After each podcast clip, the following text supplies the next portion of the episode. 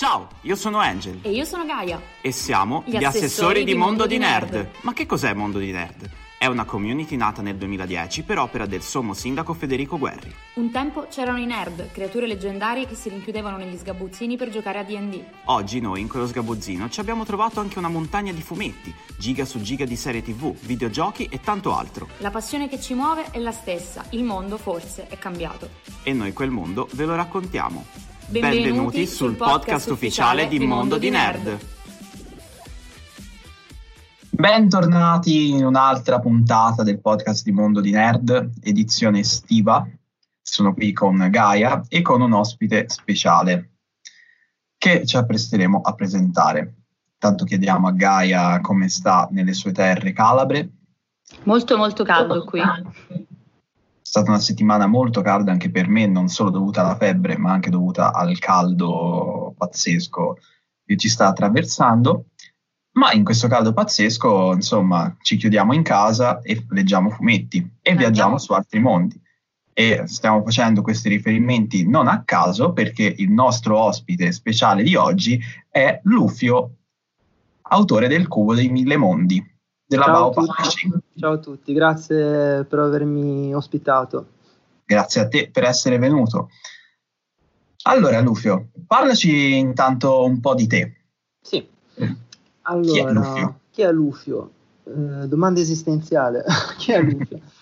Ah, nulla, sono appassionato di fantasy, sci-fi, fumetti, disegno in generale e sono l'autore del ehm, Cubo dei Mille Mondi, che è un libro fantasy d'avventura. E, mm, do la trama indicativa che racconta un pochettino di cosa si tratta. Vai. L- la trama parla di un ragazzo, Alexander, che una sera, mentre sta catalogando diversi tipi di reperti, documenti antichi, gli capita tra le mani un, un cubo di legno. E non appena lo tocca, viene trasportato in un mondo fantastico che l'ho chiamato Alazashea. E da quel momento in poi eh, sarà partecipe di avventure, inseguimenti e scoprirà anche mh, parti nascoste del, del suo passato, su chi è veramente. Perché viaggiare fa questo in realtà, cioè si scopre molto di sé, di sé andando anche fuori di sé. E in realtà, allora non vorremmo spoilerare ovviamente, però diciamo che andare fuori a volte ti aiuta anche a, cioè di- diciamo è anche un po' un osservarti dentro, quindi c'è, c'è un- questo gioco del dentro fuori che è molto presente anche a livello eh, grafico a un certo punto, quindi insomma molto interessante. Mm, Sì.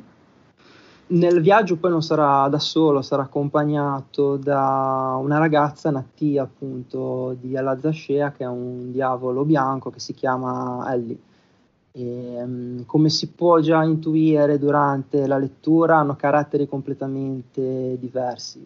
Ellie è molto più scavezzacollo, esuberante, si butta a capofitto nel pericolo, mentre Alexander è molto più timido, sta nelle sue, cerca di trovare le vie più sicure senza rischiare più di tanto la pelle, ecco.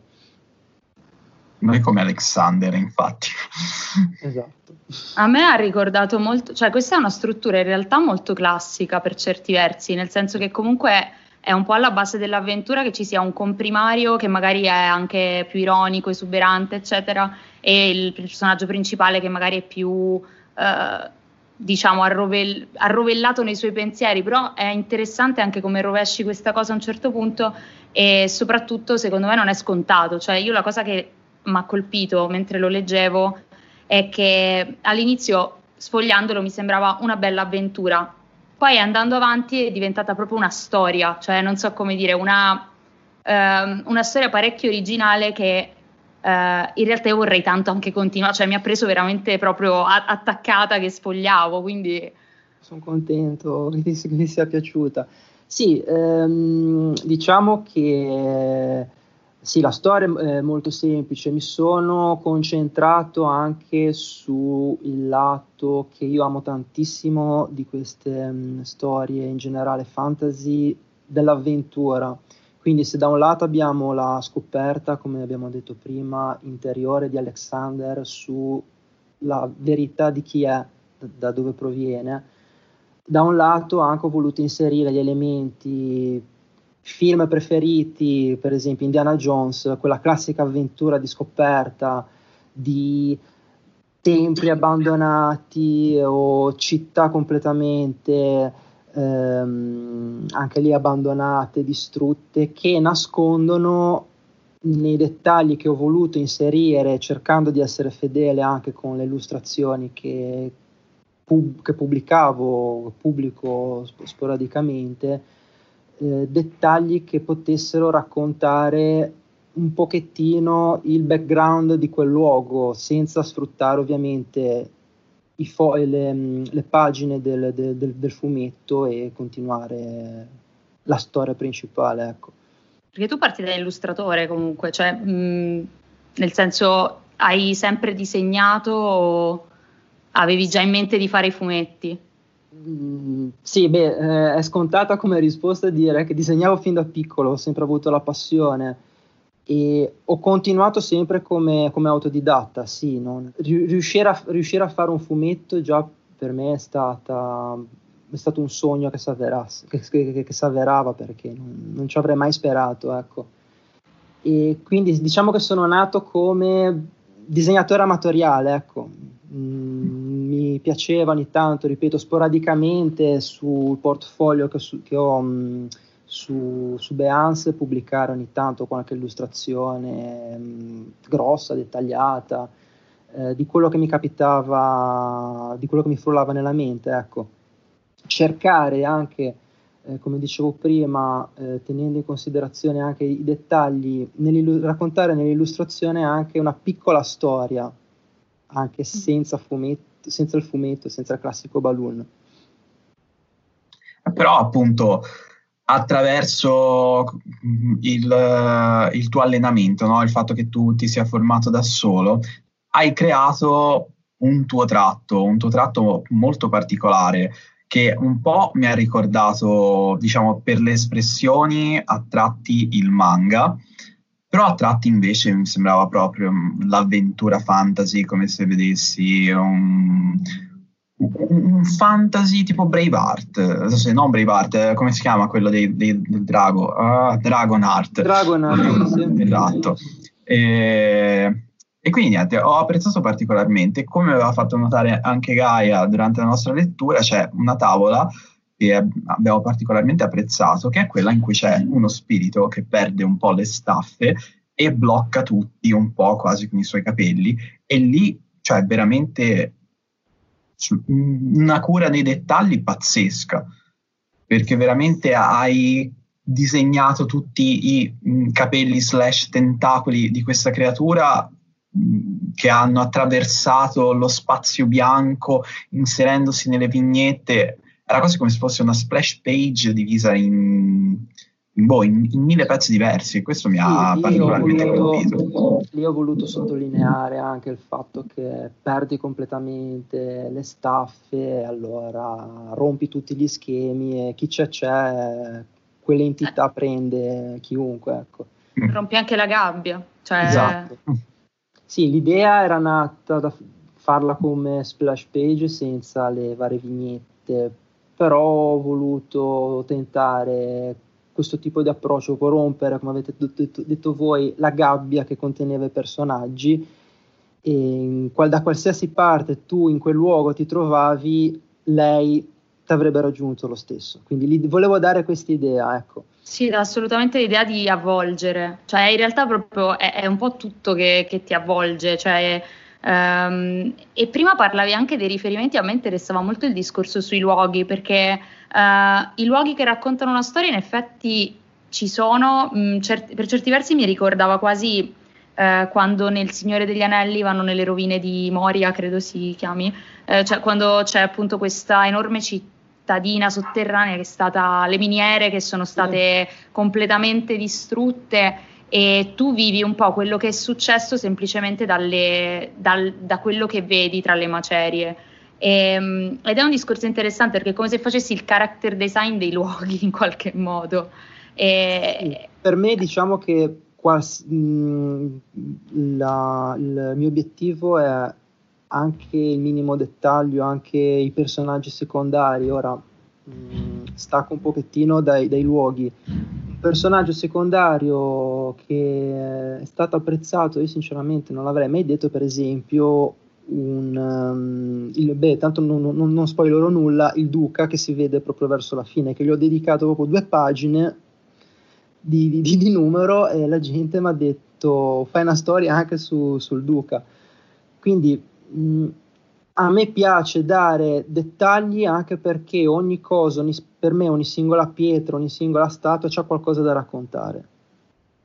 Non è solo lì per ehm, mera decorazione.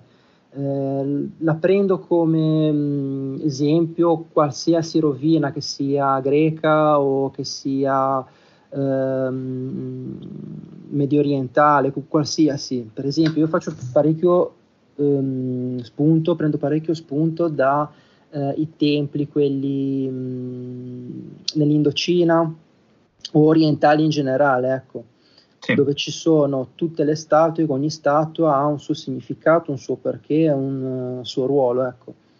E io ho voluto mh, fare questa trasposizione anche nelle rovine che disegno. Eh, ci vuole tanto studio comunque, cioè, e a me colpisce tanto il fatto che comunque abbiamo a che fare con un, con un esordio, cioè in realtà eh, L'altra volta se ne parlava anche con, con Capitan Artiglio, ad esempio, perché anche lui comunque è al terzo libro, però è in un certo senso una storia unica ed è in qualche modo comunque il suo esordio.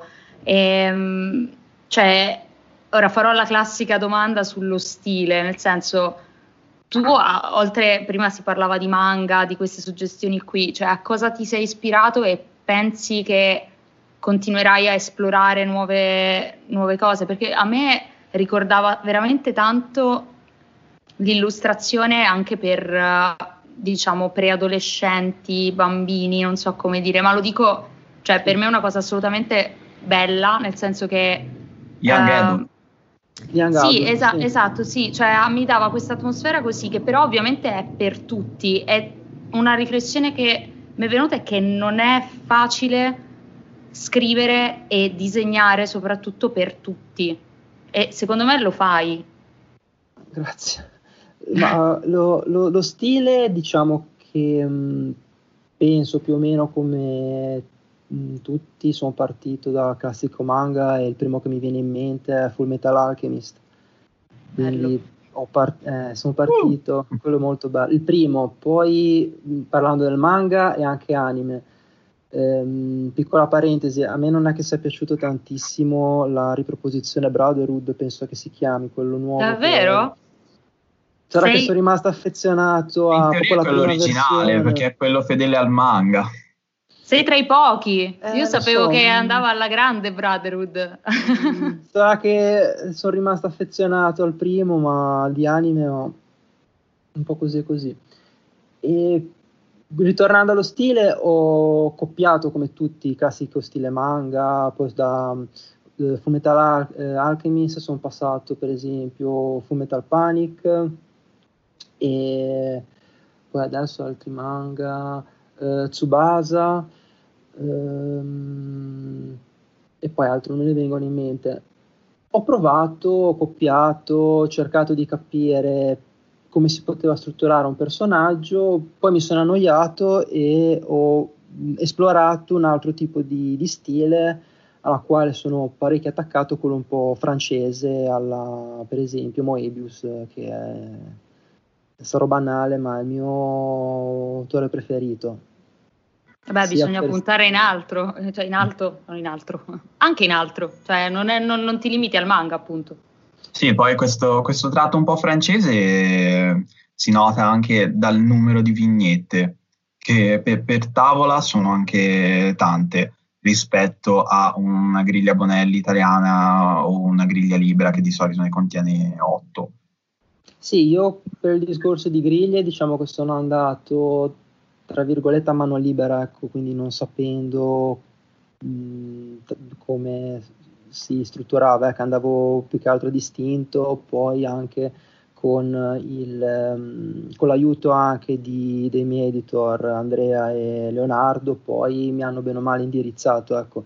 Eh, l'inizio è stato, tra virgolette, una sorta di mh, storia veloce di che cos'è il fumetto, ecco, visto che mi approcciavo all'inizio, poi mi hanno dato i consigli, mh, ci sono, mh, sono sbattuto un pochettino, ho sbattuto parecchie volte la testa sulla tavoletta, letteralmente, ho capito bene o male, anche se c'è ancora tanto, anche se ho ancora tanto da studiare, come ehm, si cerca di impostare bene o male un fumetto, poi sono andato avanti distinto, ecco.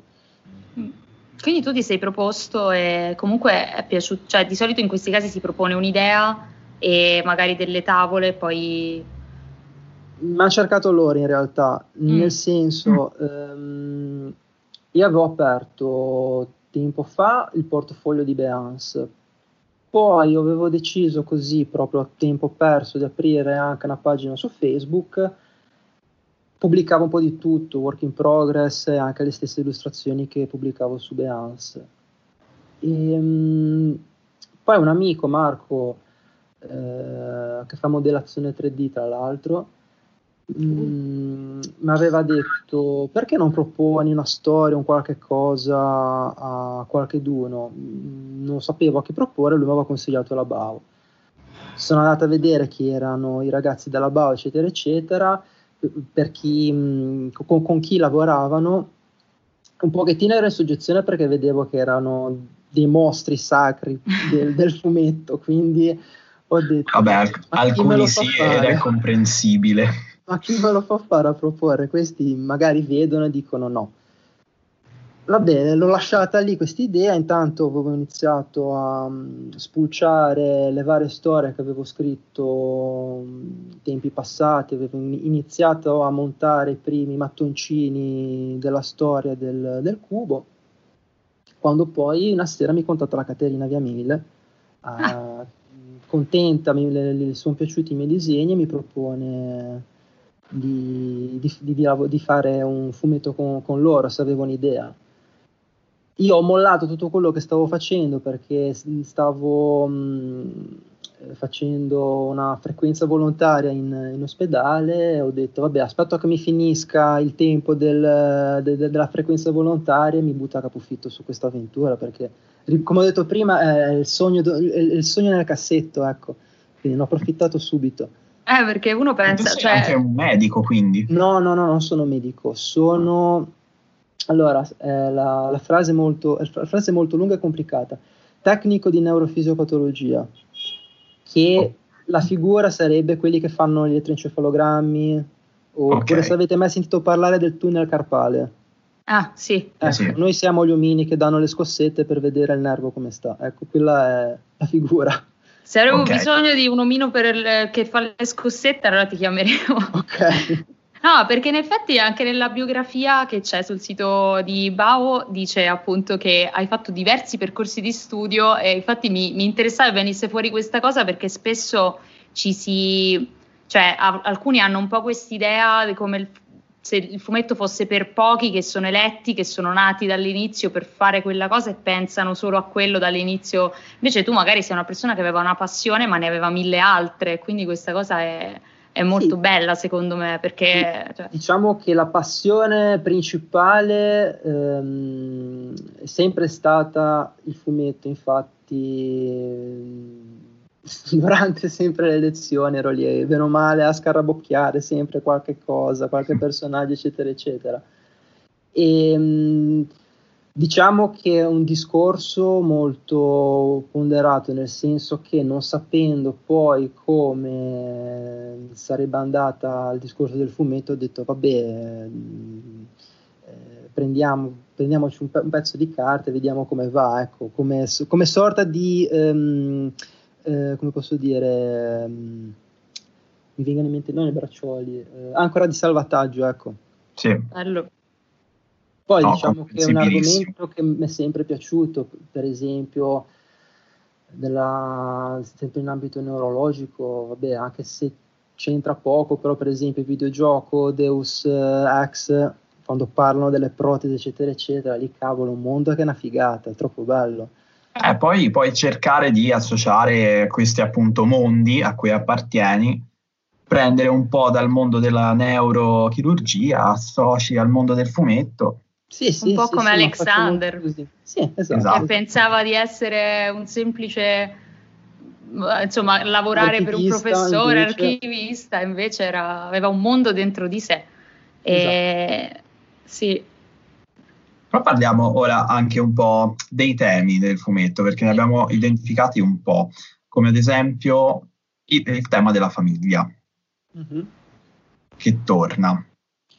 Una sì. famiglia che mentre con Capitano Artiglio era una famiglia che si costruiva pian piano, qui abbiamo la famiglia mh, che riscopri più che costruita. Anche che ti piomba addosso per certi versi, direi. Sì, sì anche.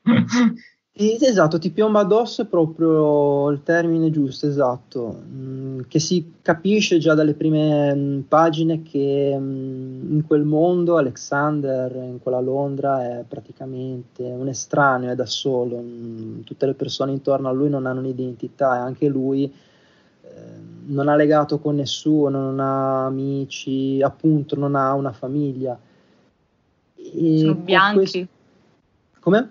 Sono bianchi. Sì, sì, non hanno, non hanno neanche proprio di, fisio, di, di, sì, di sono... caratteristiche somatiche o con niente, sono tutti uguali. Poi proprio il fatto che fossero, cioè che la storia fosse ambientata a Londra un po' agli inizi del secolo scorso, sì, un'età mh, mm, strana.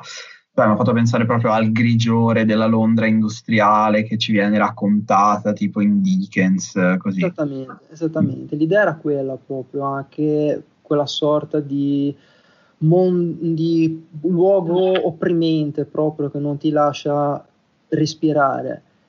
E poi con questo viaggio, grazie a questo mh, strano artefatto, possiamo chiamarlo, gli piomberà addosso una verità non particolarmente comoda, ecco, anche se il suo desiderio era proprio scoprire chi era in realtà scopriamo qualcosa non particolarmente felice, ecco. Vabbè, un po' un percorso, cioè, secondo me, e, e, qui è il momento in cui io inizierò a fare gli svarioni mentali e prima o poi mi fermerete, però è un po' come, eh, non lo so, quando si cresce, cioè che ci sono certe cose che scopri di te e che rifiuti anche. Cioè, sì, è interessante anche il fatto che tu a un certo punto della tua crescita puoi anche non accettare quello che, stai che, che sei sempre stato o che stai diventando, cioè, e... Sì, perché non è stata una, una, scelta tua proprio, senza spoilerare nulla. Esatto. Senso, non, non, dico altro, però per, per scelte di eh, altri, sì. cavolo, ti sei ritrovato in una situazione che perché, ecco. È molto interessante la reazione che lui ha in quel momento e la reazione che hanno le persone attorno a lui, ecco, mettiamola sì. così. Eh, e quella era la parte che, in cui ho pensato proprio, ecco, qui ho davanti una cosa che non è scontata e c'è, c'è proprio dietro un discorso molto... cioè mi ha colpito veramente tanto questo. E a me, tra l'altro, ha colpito anche il, il character design dei, dei, personaggi, cioè oltre a tutta l'estetica fantasy che immagino avrai preso da, da diverse fonti, eh, oltre che metterci il tuo. Eh, mi ha colpito molto anche che Ellie sia, vabbè, oltre che questa personalità forte, ovviamente tra l'altro parliamo di un diavolo che però è, è come se fosse un buon diavolo, tra virgolette, sì. cioè un diavolo che ti accompagna, un, da, un po' un daimon in qualche modo eh, alla socratica maniera, cioè qualcuno che ti accompagna nelle scelte, non so. E, ehm, esatto, sì, sì. Mi è piaciuto molto il fatto che eh, comunque anche a livello di fisicità non fossero tutti dei fisici scontati, cioè anche lei ha un fisico normale, cioè ora mh, mm, mi, mi, sembra un po' triste dover sottolineare questa cosa, però in un periodo in cui comunque ehm, si parla tanto di body positivity e di mm-hmm. tanti modelli così, cioè mh, mm, io da ragazza vedere una, una, ragazza, comunque una ragazzina che ha quelle fattezze lì, mh, mm, cioè mi ha fatto molto piacere. Cioè, non vedere necessariamente tutti quei corpi perfetti perché li stai disegnando e sono ideali, ecco. Sì, mi, mi fa piacere sentirtelo dire anche perché non sei l'unica ragazza che mi ha detto finalmente qualcuno che le eh, rappresenti in una maniera na- na- naturale, ecco, non eh, le classiche magari stangone o, o modelle, ecco. Poi diciamo che di, di fondo a me mh, piace di, eh, disegnare ehm, quel tipo di eh, con quei tipi di proporzioni, eh, con quel mm. tipo di, di, di corpo, ecco.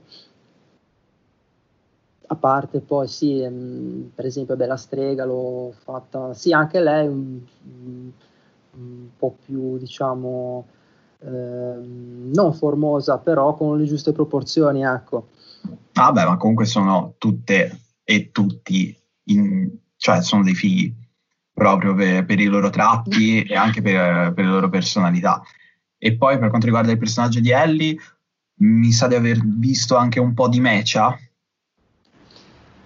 diciamo di, di, sì, mi sono ispirato un po' ai robottoni, solo che l'ho, ho fatto una trasposizione un po' più sul, eh, possiamo dire, robot meccanico barra spirituale, magico. nel senso mm. magico, esatto. Mm, purtroppo non, non, ho potuto spiegarlo mm, in maniera approfondita nel, nel racconto, però ha dietro tutta una sua teoria, dietro tutto un suo rituale che lei bene o male menziona mm. con uh, i tre elementi che vanno a comporre poi sì. l'armatura. E, um, in quella pagina lì che era molto molto più corposa come mm. spiegazione, infatti me l'hanno fatta tagliare per, giustamente perché sennò diventavano di quelli pipponi. Uno spiegone, che, sì. Esatto, la gente subito andava dalla, nella pagina successiva. Ecco. Però uno stratagemma, lei lo spiega ad Alexander che non lo sa e noi siamo Alexander che non lo sappiamo, quindi è il esatto. far vedere al personaggio ma far vedere anche al lettore. Un'introduzione al mondo, diciamo, che si vede per la prima volta. Sì. Quindi di, di, da, da dire che non c'è solo lei, ma ci sono anche eh, altre razze, eh, sempre di diavoli, ma non solo, che si occupano, che hanno caratteristiche loro particolari. Ecco. È un po' nella tradizione del fantasy, cioè io penso all'incipit del Signore degli Anelli che comunque è una lunga dissertazione su, sugli hobbit e sulle loro abitudini, cioè, mh, e in realtà hai proprio evocato un mondo, tant'è che eh, cioè, a noi piacerebbe, ed eravamo concordi in questo, cioè abbiamo finito l'ultima pagina e abbiamo fatto, beh, e quindi beh, è ora, esatto. e adesso quando è, e gli altri diavoli, e vogliamo vederne altri, cioè potenzialmente c'è materiale veramente per uh, un universo. Sì. Hai sì, creato un universo. L'idea è, di, di, base sì, è il desiderio anche quello poi di, di continuarlo, ecco, di non solo a parlando delle vicende del cubo e poi cosa comporterà andando avanti nella storia di Alexander, ma anche di parlare un po' più a fondo di chi popola alla Zascea, ecco. Eh, infatti. Magari di fare anche delle, eh, come posso dire, contaminazioni di un mondo simile al nostro e quello di Alazashea, per esempio. Eh, mm. Sì, anche perché in qualche modo c'è un, cioè, tutta la storia si basa comunque sul fatto che certi mondi, cioè ci sono, delle finestre, si incrociano, c'è qualcosa che come Alexander tanti... potrebbero esserci altre persone, cioè nel senso. Sì, altre persone, sì, sì, sì, sì, sì. L'idea è Molto. quella. Anche ritrovare, cioè in realtà oltre ad altri eventuali personaggi sarebbe bello anche ritrovare questi, ma anche, cioè io mi sono veramente affezionata a tutti, cioè anche a un certo punto agli zii di Ellie che compaiono, cioè mi sono sì, super affezionata a loro. La loro figlia. Sì, sì anche mh, mm, ho cercato nel piccolo di far vedere anche un po' qualche tradizione, ecco, famiglia, mh, mm, possiamo dire eh, credente dal punto di vista delle loro divinità, ecco, quindi da far vedere al lettore che ci sono anche diverse usanze, diverse ehm, modi di, anche di affrontare la vita di tutti i giorni, ecco. Sì, quello è un passaggio importante anche per contrasto, però beh, non posso dire di più, mannaggia. Spoiler. Però un'altra cosa di cui possiamo parlare è un altro tema che abbiamo trovato, che è quello del perdono. Mm. un perdono che come prima parlavo con Gaia è un perdono che non è scontato, ma che è guadagnato. Sì, soprattutto non è, non è facile perdonare eh, non, do, dopo tutto quello che è stato scatenato, ecco.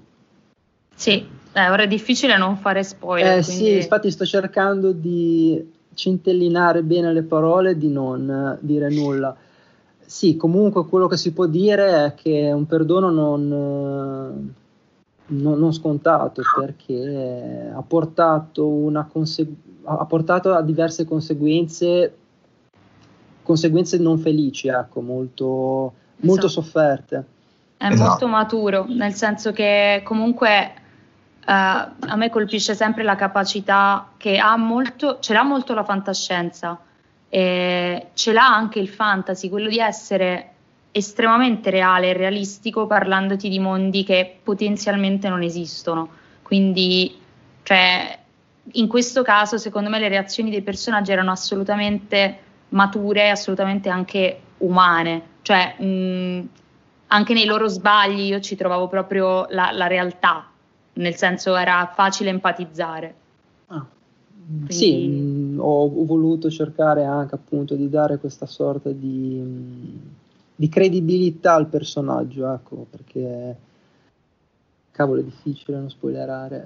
Eh no, infatti. Beh, non ti preoccupare. Perché c'ho in mente tutta la parte finale, sto cercando di estrapolare eh, frasi sì. che non possano far capire eh, eh, ai nostri cittadini no. toccherà assolutamente leggere, eh, perché sì. voglio dire, si così poi si fa una conversazione la, tutti La puntata spoiler free, esatto. come facevamo all'epoca per tipo Endgame. Sì, esatto. È interessante, sì, sì. si fa una mega conferenza, visto ormai ci siamo abituati con uh, questa questione del, del Covid. Facciamo una webinar. sì, esatto. Ci sto. Ci sto volentieri, volentieri, sì, così almeno si, si, può parlare anche un po' senza, senza freni e divagare, magari anche eh, approfondire alcuni punti. Sì, io mi sto immaginando tu che hai un librone così con tutto il mondo spiegato e tutto nei minimi dettagli, io che non vedo l'ora di mettere le mani su quel librone la per leggere. La Bibbia, sì. Peccato esatto. che ehm, beh, solamente audio questa intervista, eh, ve lo farei vedere a voi che ho, di, ho um, poco distante il malloppone di la, la, la risma, perché sono parecchi fogli del, del, cubo dei mille mondi. Se lo volete vedere, ora. Sì, mh, se ce la fotografi la metto nel link. Ok, la, la, allora la fotografo. sì, sì, allora la fotografo, la fotografo. Sì, sì, che un bel faldone di, di roba tra scene tagliate, scene cambiate o, o scene anche modificate, perché io purtroppo, come mh, dicevo prima di iniziare l'intervista, ho questo brutto vizio. Eh, però parto dall'inizio, visto che questo è, stato, ehm, il mio primo fumetto, non sapevo bene o male come muovermi mh, all'inizio avevo pensato magari per le prime 30-40 pagine di farmi dialoghi, come si dovrebbe fare normalmente. Ho fatto la stesura dei dialoghi, poi quando mi sono messo a dare le prime bozze della storyboard, no, i dialoghi non vanno bene, quindi li ho, li ho scartati. Eh, stessa identica cosa mi è capitato anche per lo storyboard, mh, di pensare a determinate scene come si dovevano svolgere, eccetera, eccetera, però poi anche quelle lì stravolte completamente, ho detto no, questo non vanno bene allora. Quindi sono momenti separati per te, cioè, perché tu disegni e scrivi, cioè, ma prima c'è una parte di scrittura e poi una parte di, di storyboard, oppure a volte ti è capitato proprio di buttare giù direttamente tutto? Non so. Allora, per quanto riguarda la storia, la scrivo mh, vari pezzi a mano su, sui fogli, tanto per dare un pochettino l'idea di cosa dovrebbe succedere. Poi la passo al computer e poi me la stampo perché non riesco a ragionare con il monitor davanti, la stampo, me la leggo, eh, anche lì la stravolgo. Poi dopo che bene o male, anche parlando con l'editor, abbiamo capito come muoverci, mi butto sullo storyboard, però il più delle volte stravolgo anche quello che, che ho scritto, a volte aggiungendo, a volte cambiando completamente. Ecco. Non è una cosa, non, non è un passaggio um, lineare, ecco il mio, è un po' caotico. Eh, caotico buono. Caotico, guarda, ma mi hai letto nel pensiero, stavo per dire anche io, caotico buono, esatto, che è un caotico buono. Per Beh, come ho provato, mille mondi non... alla fine, dai. Come? Come mille mondi. Sì. Come se fossero mille mondi. Mille modi. Beh, la creatività. fare la stessa cosa, ecco. Anche perché poi ho cercato di impormi un metodo, ma non, no, proprio non, non, non ci riesco. Anche perché ripeto, quando magari stacco, disegno così per i fatti miei, ricambio completamente anche parte del, ripeto, dello storyboard che non, che non va bene, stravolgendo quello che sarà pianificato. Ecco.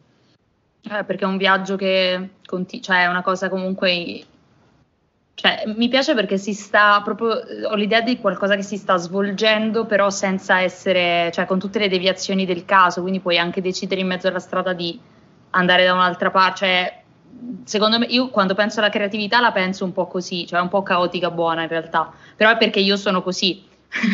È un Quindi... po' come, eh, ritornando al podcast che avevo ascoltato de, eh, dei viaggi nei mondi, però parlando anche di mondi paralleli, è un po' come il ragionamento dei mondi paralleli, nel senso tu pensi a una storia da A a B, però durante quel tragitto magari devi un pochettino, vai su B1, B2, B3 e, via dicendo, ecco.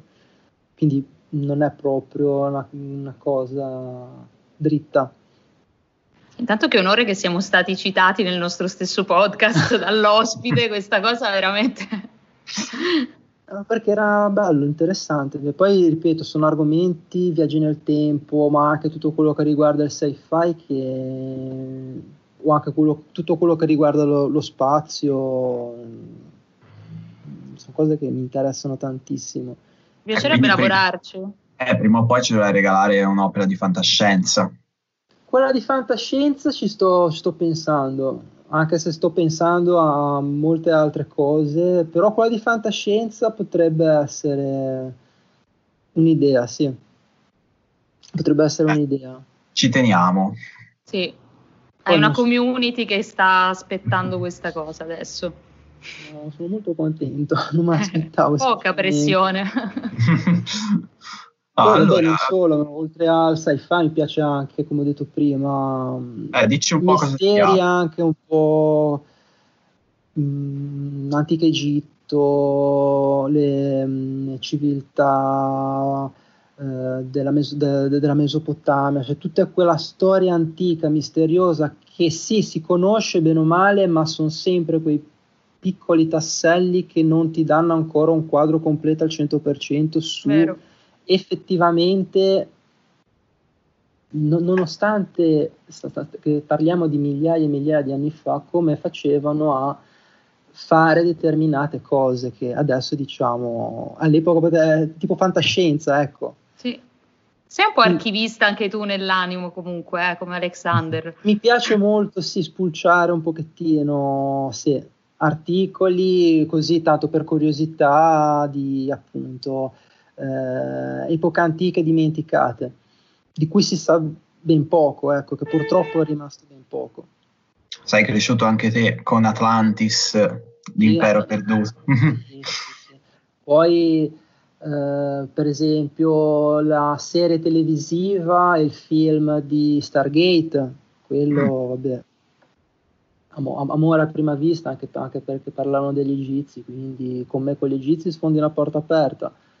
E mm, vabbè, come ho menzionato prima, Indiana Jones, poi andando un pochettino più indietro, avventure tipo Xena, Hercules, cioè sono cresciuto con quei telefilm, ecco, proprio. Storico ah, fantasy. Sempre telefilm degli anni 90 c'è Relic Hunter o anche Relic Hunter, sì, non l'ho seguito tantissimo, però sì, qualche puntata, Indiana Jones alla, alla femminile, Relic Hunter, sì, sì. Esatto, sì, sì. me lo ricordo vagamente in queste mattinate di, di, questa professoressa che faceva un po' la Lara Croft della situazione. Esatto. Le mattine di Italia 1 praticamente. Esatto. Che la davano tutti Hercules, Xina, sì. A me sembra, a, a me tipo leggendo, mh, mm, cioè mi si parava avanti una specie di mashup tra uh, Atlantis e Taro nella pentola magica, tipo, cioè una roba un po', quella parte un po' cupa però anche misteriosa della Disney che viene citata pochissimo, però in realtà è stra interessante secondo me. Sì, perché eh, almeno la, la, la, mia, la, mia, cosa era appunto catapultare il lettore su questo mondo senza cercando anche un pochettino di intuire o di lasciare quel alone di mistero, per esempio, tanto non, non si spoilerà niente, nella eh, parte della città sotterranea, anche cos'era quella città, perché è andato tutto in malora e cose così, ecco. Un po' come capitava anche nei film magari di Indiana Jones o anche guardando semplicemente Stargate, ecco. Mm. Sì, evocativo. Bene, allora voi sentirete probabilmente il cane in sottofondo perché sta abbaiando e io non posso esercitare il controllo su di lui, eh, però vabbè, sentirete anche la mia voce. E niente, direi che abbiamo spremuto l'Ufio abbastanza. No, no spremuto no, no, no, anzi, un piacere. Sì, tanto fatto, ci ha fatto veramente piacere un po' sapere il tuo background, quali sono le tue passioni, cosa ti ha influenzato e cosa hai voluto trasmettere col Cubo dei Mille Mondi e infatti siamo qua, come abbiamo detto, che aspettiamo il sequel, aspettiamo poi che i nostri ascoltatori leggano il fumetto in modo che ci possiamo fare la puntata spoiler free e aspettiamo poi l'opera fantascientifica che ci è stata promessa. Quindi esatto. zero pressioni da parte e, nostra. E poi faremo tutti insieme, come con Capitano Artiglio che abbiamo iniziato a parlare di Pokémon, ci faremo noi un mega rewatch di Xina tutti insieme eh, commentando probabilmente. Se posso spoilerare qualcosina, sto uh, adesso lavorando, ma non ho ancora niente di, di, definitivo, su una sorta di, come dicevo prima, una contaminazione del mondo nostro con quello della Zascea in epoca vittoriana, quindi una sorta di mix oh. tra... Mm. però non posso dire di più. Oh, l'epoca vittoriana, non mi piace neanche, non l'ho nemmeno scritta in tesi, non ci ho nemmeno fatto la tesi sopra. No, infatti, per nulla, per nulla, non, non siamo per nulla interessati ora che hai detto questa cosa. esatto. Gran bella epoca. Eh sì. Poi aggiungere dettagli nell'epoca vittoriana è, è come sfondare una porta aperta, quindi mi ci diverto. Bene. Allora, io farei eh, intanto presente ai nostri ascoltatori che Lufio lo potrete trovare sia su Facebook, con appunto proprio il nome Lufio, e eh, invece su, su, Instagram è lufio.art, giusto? Giusto, giusto. E poi se vuoi segnalarci, avevi detto che avevi un portfolio, una cosa, non lo so, volevi su segnalare Beance, qualche sito? Sì, su, su Beance che vado a ripescarlo. Metteremo tutti i link poi. che è behance.net slash lufio che qua trove, trovate tutte le illustrazioni che, che ho fatto negli, nell'arco del, del, degli anni. Bene. Allora, noi ti ringraziamo ancora una volta per essere qua con noi. Grazie a voi per la disponibilità. Sono gentilissimo. Ringraziamo eh, la, il press office della BAO che ci ha concesso questa intervista. E sono contenta che abbiano pensato a noi, cioè ci, ci, hanno suggerito le cose proprio azzeccatissime per il nostro target proprio. Esatto. E ringraziamo poi Matteo Scandolin, che è il nostro santo patrono, no? in quanto nostro montatore e amico che quando sentirà il cane in sottofondo nella tua registrazione sicuramente mi insulterà, però è giusto, è tutto previsto. Io ho anche mutato il microfono tante volte perché ha abbaiato tantissimo. Vabbè, ma è questo il bello del, del podcast da casa. Non è in diretta, quindi non ci sentono ci in diretta. Ci sono altri spettatori. Va bene, io ringrazio Angel. Grazie Gaia. E alla prossima, che si spera sarà presto. ah, ci sentiamo alla prossima.